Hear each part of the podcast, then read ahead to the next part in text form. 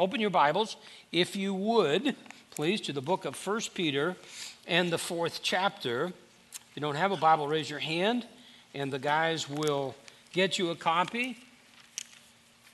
Maybe they won't. Here we go. Get your copy, raise your hand real high. Maybe you don't have a Bible at all, so feel free to take that home with you. You just left your Bible here. When you're done with that, leave this one here so we can use it again. And it's it's First Peter. Here we go, way over on this side. All right, thank you. Uh, First Peter chapter four, and the verse we're going to look at are verses 12 uh, through 19. And the heading in my Bible on this section is "Share the sufferings of Christ." Now, that in a way has been the theme for the last four weeks. All right, any other Bibles right there? Anybody else? Okay. Uh, and so we've talked about suffering basically for four weeks. So, what I want to do today, and, and this kind of closes that, that section as we move into the, the last chapter of this book, there's an emphasis on serving in particular. So, we'll talk about that. When I think of suffering, and, and, we could use a, a, word like persecution in, in there. When I think of suffering, I, cr- I create in my mind three big buckets. There could be four, there could be more that you want. One is suffering as a result, and it's the topic in these passages. It's the result of our obedience to Christ and the suffering or persecution that's associated with it, the mistreatment from people around us. The second bucket is suffering for sin or bad decisions. So in our life, we'll, we'll sin and there's a consequence to it, or we'll just do things that are not necessarily sinful, they're just dumb. I was on campus here Tuesday. Luke did a, a uh, memorial service uh, for Charlie Jolly, who was one of the guys who were on campus here and then went out on the church plant at Gateway. Wonderful guy. And in the course of the message, uh, Luke reminded us of a of, of a poster that somebody had given me years ago, and with a picture of John Wayne, and the caption was, Life is tough, especially if you're stupid. and, and, and, it's really pretty good. And, and so that's what it is. So there's suffering, you just keep doing the same thing, same thing, same thing, same thing over and over again. The third bucket is what I would call the normal wear and tear of life. And, and we're never exempt from these. This is you get old, your back hurts, your garage door opener breaks, uh, your parents die, or your kids die, or your relationships break down. So, so when we think of suffering, we can take that word suffering, kind of put, or trials or tribulations, and put them in those three big buckets. In the context here, it's on that first bucket, that persecution idea. But as I said, I, I, found myself so much of, of what I prepared as I studied to be repetitious. So, what I want to do is, is do a, a bit of a flyover of, of this passage, spending a little bit of time on verse 12 and some time on verse 19, and then come all the way back around and tie this together by looking at suffering in this general sense, not necessarily the bucket one or two, but that third bucket, suffering in our life and, and talk about why do we suffer and what do I do when suffering comes. So hopefully I have great application to it. But the application all stems from what hopefully will be really good theology. So Tim last week took us through verse 7 of chapter 4 that the end of all things is near. So be sound, uh, be sober, love one another, be hospitable, use your gifts. Now he comes along in verse 12, and it feels like this, in a, in a way, an abrupt turn. Beloved, do not be surprised at the fiery ordeals among you, which comes upon you for your testing, as though some strange things were happening to you. But to the degree that you share the sufferings of Christ, keep on rejoicing, so that at the revelation of his glory you may rejoice with his exaltation. If you're reviled for the name of Christ, you're blessed because the Spirit of glory and of God rests upon you. Make sure that none of your uh, you suffer as murderers or thieves or evildoers or troublesome meddlers. So, at least here, by way of observation, he's saying there's this suffering, and make sure there's this suffering that's attached in verse 12, 13, 14 that's a result of my suffering for Christ, verse, verse 15, but don't be suffering for ill in your life or things that you've done, sin in your life. 16, if anyone suffers as a Christian, he's not ashamed, but it's to the glory of God in his name. For it is time for judgment to begin with the household of God. And if it begins with us first, what will be the outcome for those who do not obey the gospel? He says judgment will begin. Uh, when it does, we'll be first in this. And again, our judgment as Christians is not condemnation. Our sins have already been judged and placed upon Christ on the cross. That will be a judgment for rewards. But he said, as that judgment comes, there'll then be judgment for those who don't know Christ. And that will be a fiery end. Verse 18 And if it is with difficulty that the righteous is saved, what will be the outcome of the godless man and godless sinner? Then, verse 19, therefore, and he, so he pulls a conclusion here. Therefore, those also who suffer according to the will of God shall entrust their souls to a faithful creator in doing what is right. So that really does tee up the idea of how do I handle or how do I live in the midst of this suffering. As I said, the context for verse 12 comes out of this time of saying, I want you to do this. The end is near. Love one another, be hospitable. And, and he goes right in there and says, Now don't be surprised that the testing continues. There's kind of a, a flinch in our life, most of us have, that as we draw closer to Christ and our life begins to look like His, and we take a life that was filled with sin and now it has less sin in it, that all of a sudden hardship comes, and there, though we acknowledge that, that we know it's not this way, we kind of think, God, if you were going to zap me, you should have zapped me before. Why are you doing this now? He said, I, don't want you to be surprised by this. I became a Christian in 1980, and um, Shortly after that, within weeks, I was introduced to something I didn't even know existed, and it was called a Christian bookstore. I didn't even know they were out there. And, and now there aren't many, to be honest, there aren't many left. I will tell you that the, the best Christian bookstore in the valley is in the back of this campus. And we have guys from all over the country who will comment on that. It's not that we have hundreds of thousands of titles, we don't, but just great stuff in there. And the independent Christian bookstore is, is almost maybe gone in the valley. There may be some left I don't know about. And, and for probably two reasons. One is churches begin to sell books. And two, obviously, Amazon just kills these guys. Well, I became a Christian, and my office was in downtown Phoenix, and there was a Christian bookstore uh, on Central, just south of Thomas, and there was another one at 7th Avenue in Osborn. So I went in, uh, maybe I've been a believer a month, and I'm in this Christian bookstore at 7th Avenue in Osborn, And I'm just loading up with books. And as I'm checking out, I, I plop all my books down, and the lady is, is checking me out, and I see this leather bound, gold leaf book called The Promises of God.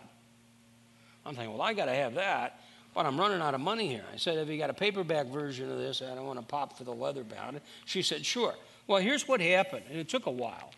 But as I read through the Promises of God book, and as I read through this Bible, I discovered that there were some promises in the Bible that didn't make it to the Promises of God book. Okay? Here, here's one of them 2 Timothy chapter 3, verse 12. All who desire to live godly in Christ Jesus will be persecuted. This little book is filled with these wonderful promises of all the good blessings and all the prosperity and all the stuff that goes with it. But something like that, which is a promise from God, that as I begin to live for Him, there'll be persecution, though most of us are pretty removed from it. But there'll be continued hardship, difficulty. That my path is not strewn with roses. Even, even today, there are about 250,000 Christians who are martyred around the world, give their life for Christ. The persecution that we encounter, uh, Sandy and I were just talking about it yesterday we, we actually were talking about this whole lesson yesterday, and, and we are talking about it, it, it, it seems minuscule. I read in the Sudan that one of the things that they were doing to Christians last year is as that what they were, they were killing, they were actually skinning them. Now, all of a sudden saying you may have somebody who makes fun of you at work doesn't seem so bad. I don't, I don't want to dismiss it. I'm saying it's real, but it seems very different. We may experience once in a while some sort of a discrimination at work, maybe. Maybe friends may get passed over for a job. Maybe old friends who make fun of you. We've had uh, in the church uh, families who've been literally declared dead by their family because they came to Christ. Especially at this time of year, really a tough time for them. We want all the family get together and all that, and they don't talk to them. The, the, the, the grandparents might call and talk to the grandkids, but they ignore the parents. So there, there's some level of that. He said, Don't be. Now, he's writing to them, and they're being persecuted. They're, they're, they're, it's costing them everything to follow Christ. Remember, that's what we talked about at the very beginning of this book, uh, chapter 1, verse 1 those who, who are alien and scattered. So he's saying, Don't be surprised by this. Don't, don't fall into the trap of thinking that somehow, as I walk closer with him in their context, that this persecution will be removed. And the same thing is true of us. We, should, we shouldn't think that somehow, as we grow closer to Christ, that, that there is an absence of those who would persecute us in our way, or that the suffering and the, the pain of the world would, would somehow uh, avoid us. James chapter 1, verse 2 count it all joy when you encounter various trials, knowing the testing of your faith produces endurance. You see the same thing here in verse 12. Don't be surprised by these fiery ordeals among you, which come upon you for your testing. The idea there is like the, the proving grounds, where they would take an automobile that they've tested and manufactured. Now they take it to the proving ground, and now they begin to drive it to see what's really there. Well, these tests come, and he said, This is, this is what they do. They grow you, they mature you, they're spiritual aerobics. Okay? Consider it all joy when you encounter various trials, knowing the test of yourself produces perseverance. So I got up today to come over here, and then shortly after I got up, Sandy got up to run. And so she ran, I, I, don't, I think it was like, she said it was a short day, so like four and a half miles. And then she comes back and has a, a her tea, and then at 8 o'clock, uh, she goes and swims for an hour, and it's a, it's a competitive driving swimming. Okay? And, and, and I've and I, i I cheer for her. Okay, that's about all I do. Make sure her, make sure her tea's ready when she gets home. I've been to the gym since March, eh, eh, February, really. And, and that all started in all this, and then I got kind of sick, and then it got worse. So I'm trying to build back up. I've been walking, and then this is my week to go back to the gym. And I know I'm going to hate this because I know exactly what's going to happen. I know how sick I'm going to be. I know how much it's going to hurt. I'm really smart. I won't push myself. I'm smart and lazy. That's a good combination. So I won't push myself. But I know this. I, I know in my head that I have to push myself physically in order to get physically stronger. God says to us to get spiritually stronger, there has to be these things called trials or tests or suffering. They make us de- dependent upon Him.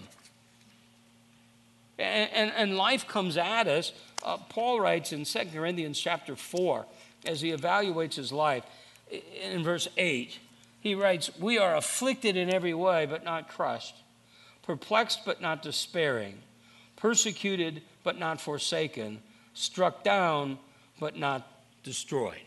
Now, let me read you that from Eugene Peterson, the paraphrase he, he says this We're surrounded and battered by troubles, but we're not demoralized. We're not sure what to do, but we know God knows what to do. We've been spiritually terrorized, but God hasn't left our side. We've been thrown down, but we're not broken. And then he adds, and this gets into the, really the text in front of us what they did to Jesus, they'll do to us. So, what Peter's saying is don't be surprised by this. Don't come upon these things as they were in some way happening, strange things happening to you. The idea of happening to you has the idea of just chance. That there's something behind all of this. That God is still in control in the midst of this. Verse 13, to the degree that you share in the suffering of Christ, now this isn't his redemptive suffering, but as you share for the sake of Christ, to that degree, he seems to say, to that degree, you can be rejoicing because you will be blessed and rewarded for that. Matthew chapter 5, verse 10 Blessed are those who've been persecuted for the sake of righteousness, for theirs is the kingdom of heaven. Blessed are you when people insult you and persecute you and falsely say all kinds of evil against you because of me, Jesus says. Rejoice and be glad, for your reward in heaven is great. And that's what he's saying here in verse 13 and 14. This idea of, of suffering, there's a time, there's a hardship, there's a difficulty, but at the end of this time, there is that reward, there's that time. He, he says there is the idea of the spirit of glory in God rests upon you.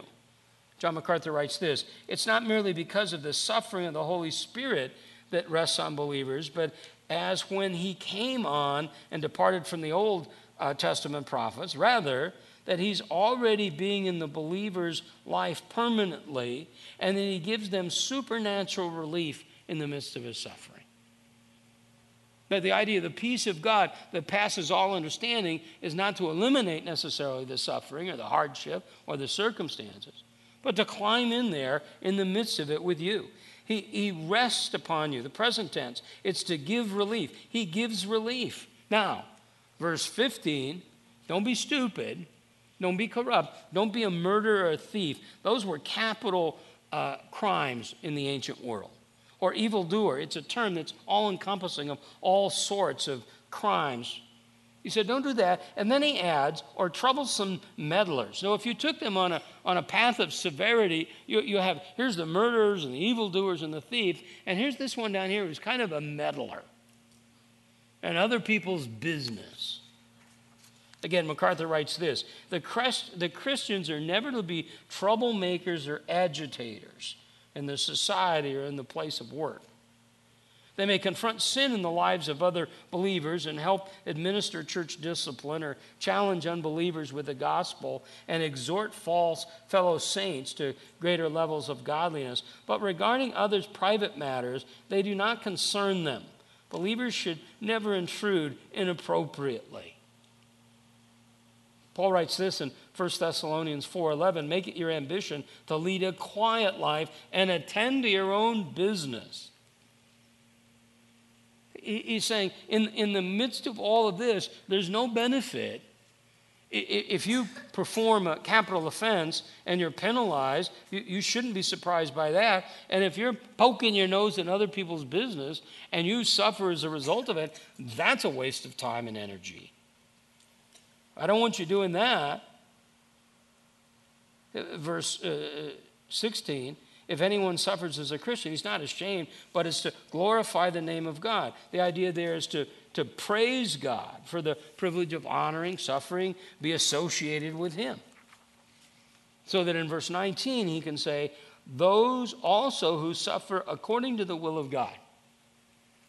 So it's, it's, it, it could be more than two, but at least two things. It could be that the suffering is the will of God, or the way they approach it in obedience, really submission to that, is the will of God.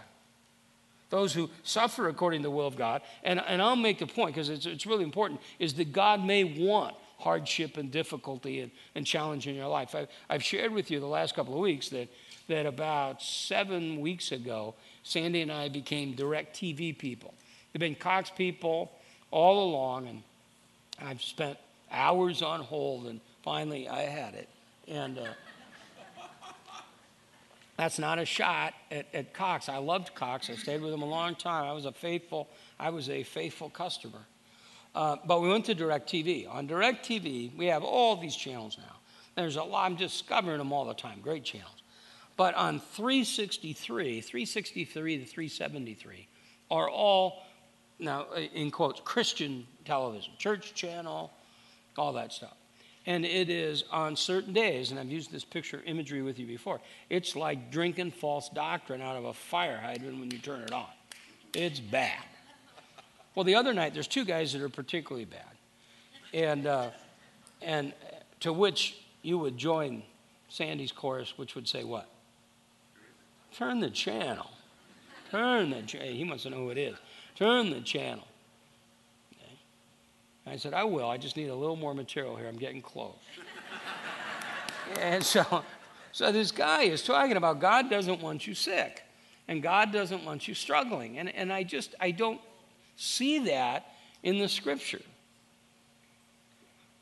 God brings about all this stuff, allows all this stuff in Job's life.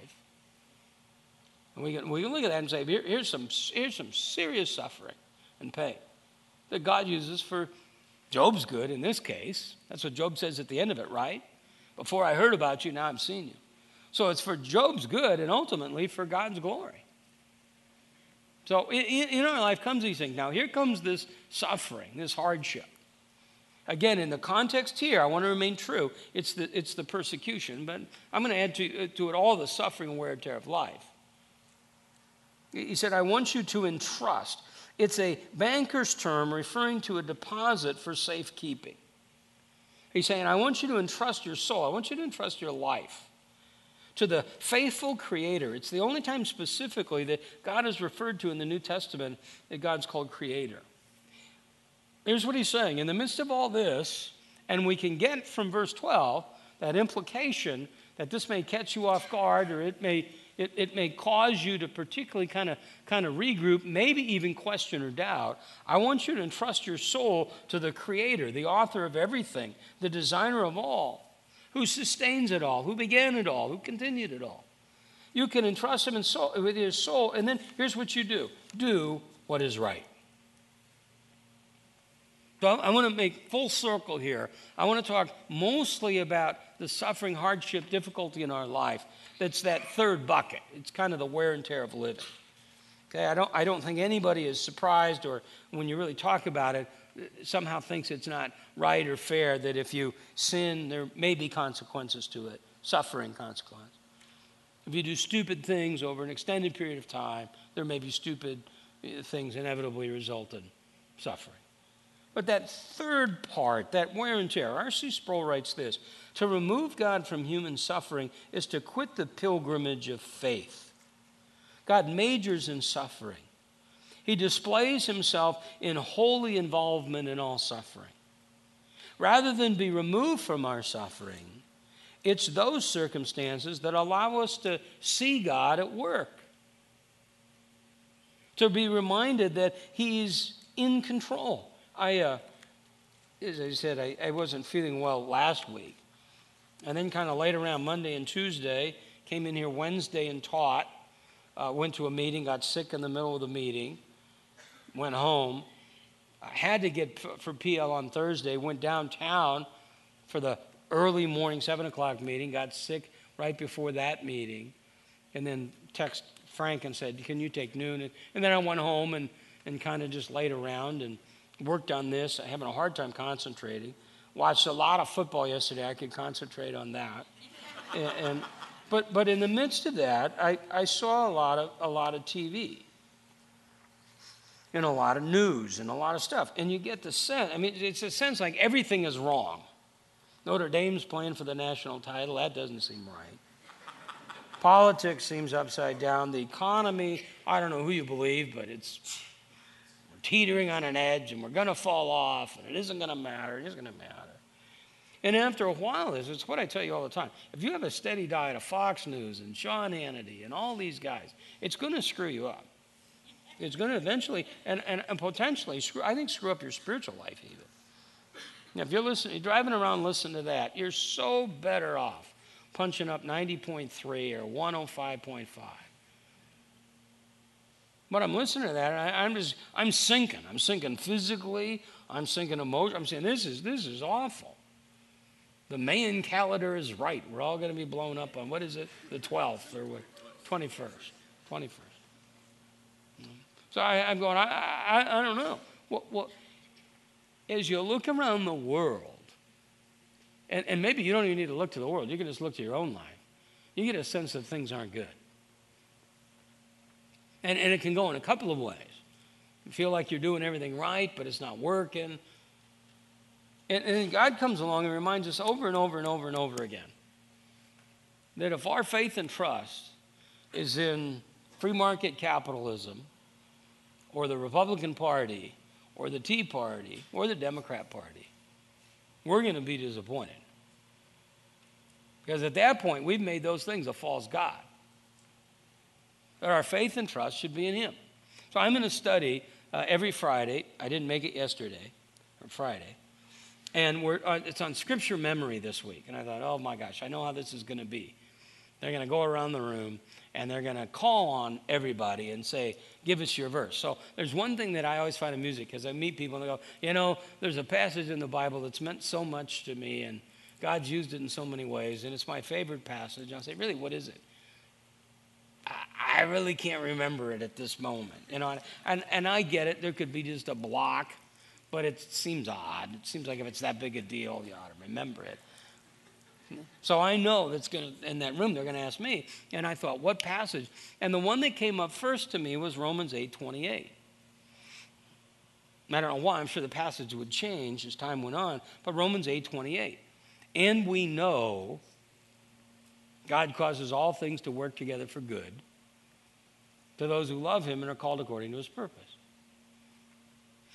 And, and I take that passage, that verse, Romans 8 28, and put it right in the context of this whole idea of suffering. And we know God causes all things to work together for good. As we've said to you many times, if we have a Bible that only has one verse in it, and that's that verse, and we know it's true, we know God is all knowing and all powerful, or that couldn't be true. And then I put to it the rest of this book that says He loves me and cares for me that in the middle of this suffering and pain, I've got to understand that they may be out of my control, but it's not out of God's control. And one of the things that I learned a long time ago is that when suffering comes, a lot of times the first thing we jettison is sound theology. Either for fear that we can't fit it in somehow, or we want to protect God's reputation. So people all of a sudden you suffer and, and you're trying to put it in a box. I, I was a Christian for about three years. There was a book that came out, and I had all these people recommend it to me. I finally went to the bookstore. There were a couple of Christian uh, uh, celebrities who'd endorsed it. So I got it, and I'm reading it. And as I'm reading it, each page gets worse. And the book was called Why Do Bad Things Happen to Good People? And when you get to chapter 7, this should have been the tip off. Chapter 7's title was God Can't Do Everything, but He Can Do Some Very Important Things. Now, we all, in the sterile environment of this room, laugh at that. But when you're in the middle of hurt and pain, a lot of times your head goes, Where's God? I get it. I had the same thing when I read it. I just laughed out loud when I read the chapter.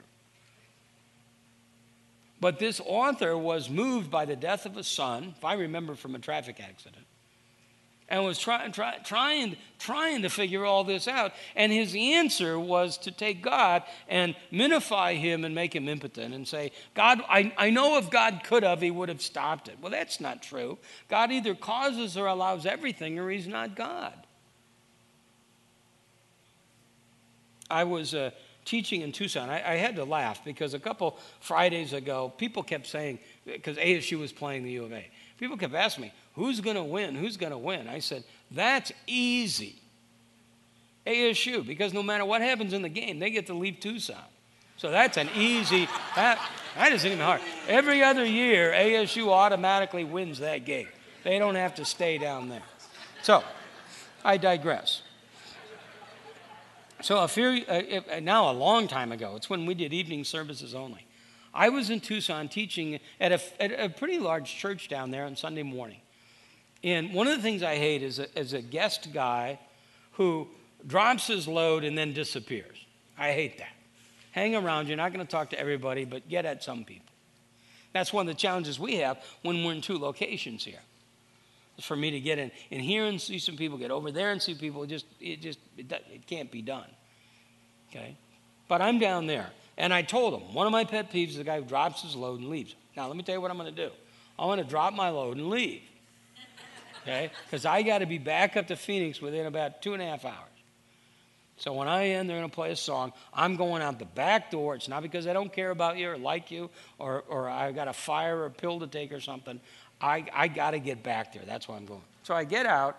I'm going down this hallway, and there's a lady, and she's standing behind and pushing a lady in a wheelchair. And if there was a way to avoid it, I, I would have. But I couldn't. So I came and I said, Hey, how are you this morning? And good, fine. Very, very nice. And I'm, I'm ready to move on. And the gal in the wheelchair said, I really enjoyed your message. And the message had been on suffering. And I said, you know, I feel a little embarrassed. And, you know, my, my, my suffering is if they, you know, Starbucks makes my drink wrong. Uh, you, you have a very different level here. And she said, no, no, no. What you said was exactly true. And, and I, I didn't say anything there, but my point would have been, I hope so, because I thought it was really scripturally based. But she said, in my life, I, I was the most impatient person in the whole world. And then this happened. And I became literally a totally different person. And she said, and I quote, God really taught me patience. Now, am I saying that if you're an impatient person, God's going to put you? I'm not saying that. I'm saying there's, there's what happens in the midst of that suffering. I was teaching in Forest Home, and uh, they wanted to do a Q&A at the end of the last session. And so there's a guy in the back, and and bad acoustics. I don't hear particularly well, and I couldn't understand. I couldn't understand a thing he said. And it was clear that he was having some trouble speaking. And I said, "Listen, I don't know. Why don't you come up afterwards and we'll deal with it?" And he came up, and and he said, and I'm not making fun of him at all. I want you to understand kind of how it was. But he said, I, I'm, I'm sorry. My, my mind sometimes races and my tongue can't keep up. I said, Well, pal, I got that. And he said,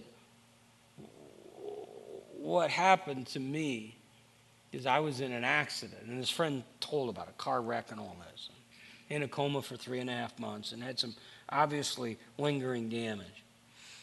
And he said, I, I want to be an evangelist because my life is so filled with joy. And it's joy in the midst of this suffering and this pain. And his friend said, and it's the joy he brings to everybody around him. So I step back and I kind of look at it and I say, boy, this is a terrible thing. I, I, I, always told this story, but it was always speculative till one day I sat down with Dave Dravecky and I said, I've got a really bold question, let me ask it. And, and I said, here's a story I've told a million times. Is it true? Because I'm speculating. He said, yes. So that's good. So Dave Dravecky is pitching, all star pitcher, and he's praying, he and his wife, and they're praying, God, use us. We have a platform, use us. So his arm kind of snaps, and they have to do some surgery, and they, they put him back, and he's out pitching one day. And he throws, and as he lets it go, the, the infielder said it was like a gun went off. And when they got in, it was cancer, and they had to take his arm. And everybody's saying, oh, isn't this tragic? Isn't this terrible? I understand the hardship, but I would assert that God's saying, you know, uh, Dave's praying, God, use me in a significant way. And God said, I'm fine with that, but I'm going to need that left arm. and Rebecca said, that is exactly how I see it. So there have been platforms. He's been with Barbara Walters, millions of people, literally. He's been touched through that. So we look at an event and say, isn't that awful? And we see it as kind of one event cut out of a period of time, and we fail to understand this is all part of God's story. All that caused me to write these two sentences. God has structured and organized our lives to include problems and suffering. Your mission is not to stop the suffering, but find Him in the midst of the hurt and the pain, not to be absorbed by the pain, and try to find a way out. Now, I'm not saying that don't be silly and if there's suffering, try to alleviate it, but not prematurely or not at the expense of, of, of failing to learn from that event. So, if I'm in the midst of some painful situation, it is totally fair and wise to ask myself, how did I get here? What's God doing? What's He teaching me? And I say this not just to you, but to your friends. I get it. So along comes a friend, and, and, and I, I hope I don't sound cold and uncaring, because I'm not. Along comes a friend, and they have this hardship. in your life, in their life. And you do a bake sale and a garage sale and you raise this money and you get this money for them. And never take the time to say, gee, you've got this financial pressure. It can only be really one of two things. Either you're not making enough money, the government could learn this. Either you're not making enough money or you're spending too much money.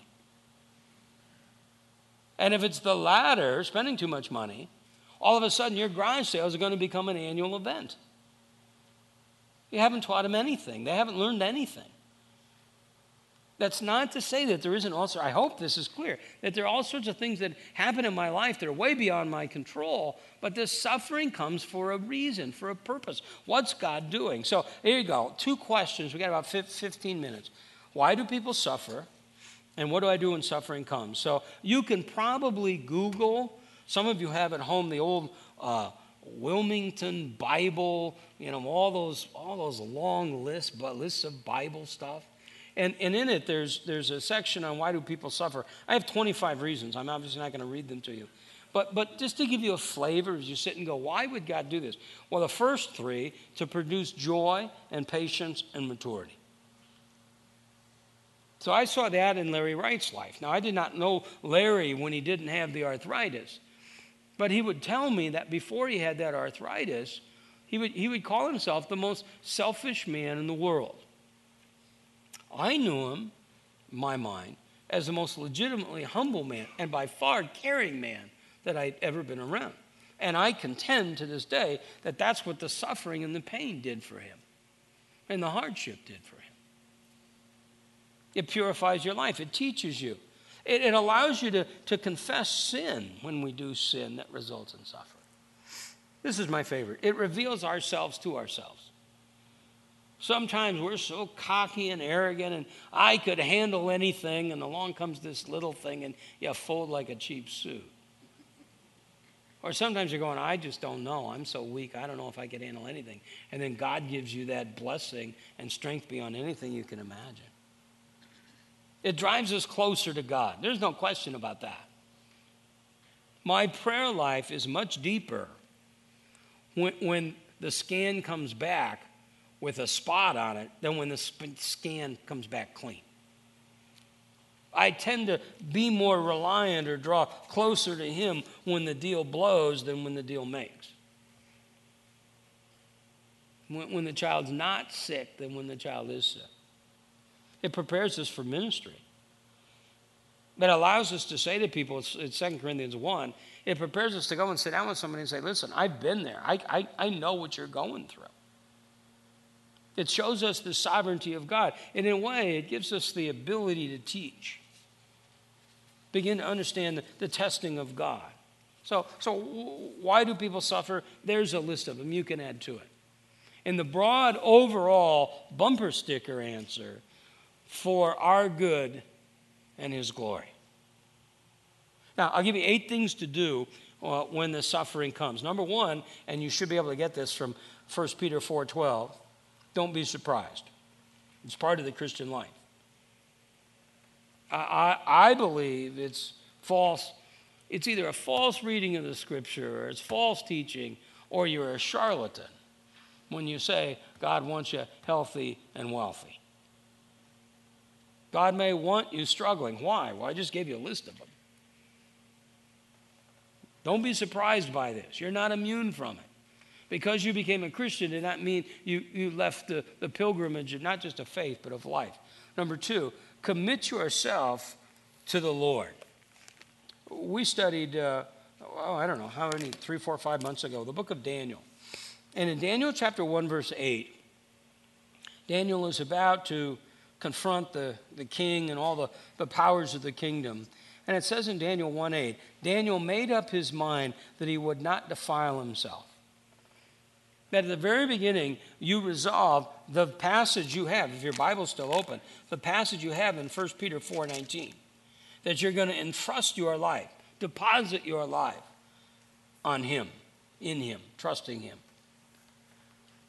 Number three, and if you're a, a, a really bright person who's here today, maybe somebody drug you, you're visiting from out of town, or whatever, this is your version of penance. Um, somehow you're here today. You're going to hate this. Sandy and I were, were talking. Uh, we went out for dinner last night, and we were talking, and she said, I think being really, really, really smart is a curse. And I said, Well, I have no experiential data to support it. That's never been a challenge for me. But number three is don't try to understand all this.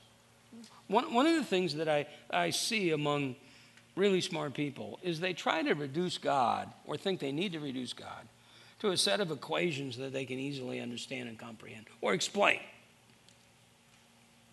And some of God is inexplicable. He's bigger than you, he's smarter than you, he's more powerful than you are. He doesn't owe you an answer. It's arrogant to think, I need to be able to understand everything. I need to know what God's doing, as though I need to approve of it. Number four, realize you aren't the only person that ever has gone through this. It's 1 Corinthians 10 13. You won't be tested beyond that which you can endure. These are tests and temptations, difficulties that are common to man. Rarely, out of the 7 billion people on the planet, are you the only one that's ever, ever gone through this. I, I have, as I said, not been feeling well, but it hasn't been uh, like the flu I had in the past. The last time I had the flu, uh, maybe three years ago. And, and I remember Susan. Susan was sick at the time, so it was Susan taking care of me. I was really in bad shape. And she came in, can I get you anything? No, no, no. Might want to call Faulkner Funeral Home because I can feel it's right. And she left. I said, Susan, Susan, Susan, come back. I said, you need to know no one has ever had the flu as bad as I had the flu right now. And sometimes that's how you feel. I'm the only one. And then it gets, and I will tell you about suffering and pain and hardship, and it can get worse. It becomes very, you become self absorbed in this, and it's hard to get out of it, so that you become identified with your affliction. So that every time anybody sees you, they'll say, Well, how are you doing? How are you feeling? And you either give them a, a relatively insincere, Oh, I'm fine, everything's great, or you begin to unpack it, in which you just sink worse and worse and worse into this. So it's important to understand there are a lot of people who are going through what you go through. Number five, you would uh, assume this pray. The, the very act of praying acknowledges that, that, that God has the capacity just to not only to hear us, but to do something about it if He's so inclined. To pray. It's bigger than me, it's beyond me. Six, thank God for it. So you're gathered around the Thanksgiving table 10 days ago. Let's pray. God, thank you for my mom. Thank you for my dad. Thank you for my house. Thank you for this job. Thank you for this car. I'll, bet nobody heard, Father, thank you for this cancer. Thank you for this unemployment. Well, how can I be thankful? Well, we've been through this. Let's do it one more time. The testing of my faith produces endurance. God's in the process of drawing me closer and closer to Him. When I pray, God, I want to break the tape, I want to be there at the end. I want to hear, well done, good and faithful servant. He hears, let me be tried and tested and suffer. Spiritual aerobics. Number seven, and eight, I'll just say quickly don't become a martyr. And eight is a version of that. Don't suffer needlessly. I'm sure you can add to that list. But don't become a martyr. There, there, are certain people that you meet that it seems the only time they're comfortable in their life is when there's turmoil. And it's as though it's like one of those, you know, the, and you see it in this time of year, those, those kind of, they're like the little bubble with a sleigh ride in the house and you shake it up and the snow's there. It's like, and then you see it settle down. It's, it's like in their life, they're constantly shaking this up. For, for whatever reason, because they thrive in that or they're problem solvers or whatever it is. But, but don't create these, these points of stress and hardship and suffering just for the sake of it. Sounds odd. There's a, there's a, a moment in Jesus' life where he comes upon a sick man and he asks him this question. I thought it was odd, but then I didn't give it a great deal of thought until I heard Larry teach about it. And, and he said to the sick man, Do you want to be healed? And I thought, That's kind of. And then Larry said, Larry said, I'm very sick. And I have to tell you, this will sound weird to you, but he said, There's some real benefit to it. I get great parking places everywhere I go. Nobody expects me to do anything. Sue never asked me to take out the garbage. Sue never asked me to mow the grass. Don't suffer needlessly. Uh, Larry's summary of that was you've heard it before, right? I'd rather suffer obediently than prosper disobediently. So on the surface, it looks odd. I'd rather suffer than prosper. But now he qualifies it. I'd rather suffer obediently, okay, than prosper disobediently. All right, can you clarify that just a little bit? Yeah. I'd rather suffer obediently than prosper disobediently because I know, there's that word again, that's what we say, what we know trumps what we feel. Because I know my obedient suffering is as temporary as my disobedient prospering. This is all temporary no matter, and we don't say it in some flip, non caring way, but no matter how bad this gets, it can only last a lifetime. That's the perspective I have. I step back. Dietrich Bonhoeffer wrote The Christian hope of resurrection sends a man back into his life on earth in an entirely new way. That whole idea of the afterlife, the passage we just looked at, the reward, the exaltation that comes when Christ comes back. That's the thing, one of the things that sustain us. Uh, years ago, I, I, I, came across a prayer. It's uh, anonymous, attributed to a, a Confederate soldier. And I was preparing Wednesday morning for Priority Living. And the lesson on Wednesday morning is very similar to this. And so I'm sitting there, and this prayer popped into my mind. And I thought, well, I have no chance. I mean, I have nothing filed. Once I'm done with this, I'll lose these notes. So I thought, there's no way I can find it. But the power, and Google is an amazing engine. If you can just, if you can capture a phrase, it is, it is awesome how fast it can get you there. Sure enough, I typed in the little phrase that I remembered, and up it came. So let me read to this to you, and then Jake's going to come and close our time together here in the, in the chapel. We'll go to communion over in the conference center. The guys will come and adjourn you there. But let me read you this. I, I, I don't know why. I really like this. I asked God for strength that I might achieve, and I was made weak that I might learn humbly to obey. I asked for health that I might do great things. I was given humility that I might do better things. I asked for riches that I might be happy. I was given poverty that I might be wise. I asked for power that I might have the praise of men. I was given weakness that I might feel the need of God. I asked for all things that I might enjoy life, and I was given life that I might enjoy all things. Here's the, the summary I got nothing I asked for, but everything I hoped for. Almost despite myself, my unspoken prayers were answered. I am among all men most richly blessed. And I think of that in the context of suffering because I, I almost lose a sense of what's good or bad. It's the Dravecky thing. That along comes this cancer, and I get on this limited scale, I, I wouldn't write it out. Isn't that interesting? I wouldn't write out God, I want cancer. I would write out God, I want a platform, and I want to be used. So, in, in a circumstantial sense, there's this almost this case where I, I don't even know good from bad. Not talking moral now. How many times have you heard something comes into somebody's life and they say, I, I wouldn't want it, I wouldn't ask for it, but I wouldn't trade it for the world? God, God shut this down, and there was this amazing opportunity over here. So I say that by way of encouragement. I hope you, you understand. If you're here today and, and you're suffering and you're hurting, that as a result of a personal relationship with Christ, that suffering and hurting and pain has meaning in the broadest sense for your own good. We may not understand that for a while. And ultimately for His glory. And so you can entrust yourself. To Him. He's trustworthy. He won't leave you, He won't forsake you. He didn't blink, He didn't miss it. He either caused it or allowed it, and He'll use it ultimately for your good. And we know God causes all things to work together for good. To those who love Him and are called according to His purpose. That's us. Well, the thing that makes all of that have meaning is the cross.